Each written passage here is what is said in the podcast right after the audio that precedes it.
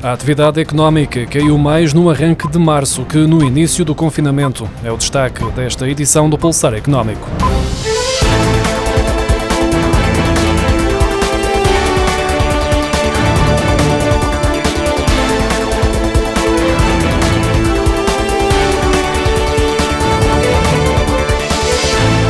O indicador diário de atividade económica do Banco de Portugal aponta para uma contínua tendência de queda da economia portuguesa na primeira semana de março, face à última semana de fevereiro, apresentando uma queda mais acentuada. Após o forte impacto do confinamento decretado a meio de janeiro, os dados indicavam que a economia aliviou durante as primeiras semanas de fevereiro, mantendo-se, no entanto, em terreno negativo. Contudo, esta tendência de alívio inverteu-se no final de fevereiro e a degradação continuou no início de março.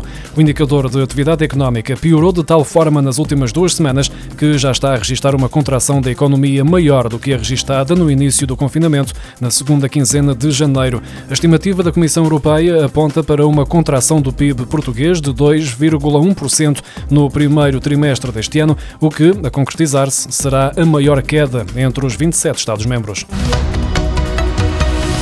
A taxa de desemprego na OCDE manteve-se nos 6,8% em janeiro, tendo permanecido 1,6 pontos percentuais acima do nível observado em fevereiro de 2020, antes da pandemia atingir o mercado de trabalho.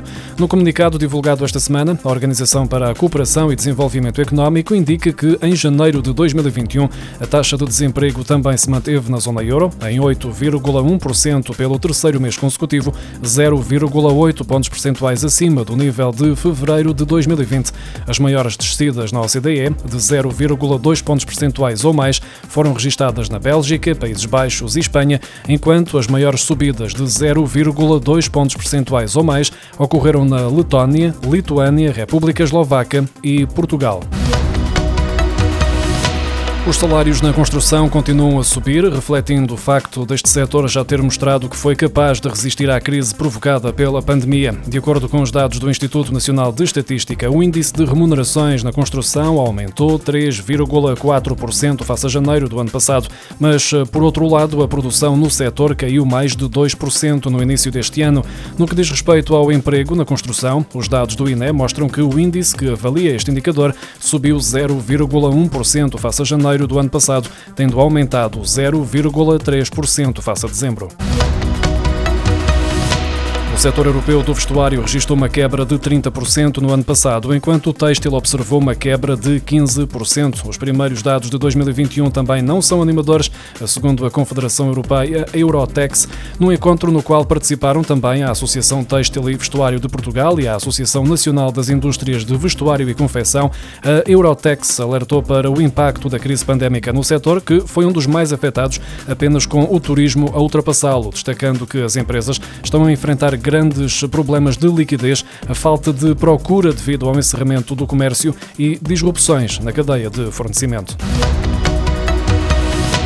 A Comissão Europeia apresentou esta quinta-feira um pacote de quase 530 milhões de euros de apoio financeiro adicional ao abrigo do Fundo de Solidariedade da União Europeia, incluindo mais de 55 milhões de euros para Portugal. O pacote de ajuda, que carece de aprovação pelo Conselho da União Europeia e Parlamento Europeu, destina-se a contribuir para os esforços de 17 Estados-membros e três países candidatos na luta contra a pandemia de Covid-19. Portugal recebe a terceira maior verba, com 55 milhões 568 mil 181 euros euros, cabendo a maior fatia de 91 milhões e 300 mil euros, a França, seguindo-se a Itália, que irá receber 76 milhões e 200 mil euros. Este financiamento irá apoiar parte das despesas públicas em equipamento médico e de proteção pessoal, apoio de emergência à população e medidas de prevenção, monitorização e controlo da propagação da doença. Os trabalhadores independentes e as empresas que tenham adiado as contribuições de novembro e dezembro podem pedir até 31 de maio para pagar os valores em falta em prestações, segundo um despacho publicado esta sexta-feira em Diário da República. A medida, no âmbito dos apoios extraordinários para minimizar o impacto da Covid-19, destina-se a entidades empregadoras com menos de 250 trabalhadores e também a trabalhadores independentes, segundo a nota informativa da Segurança Social.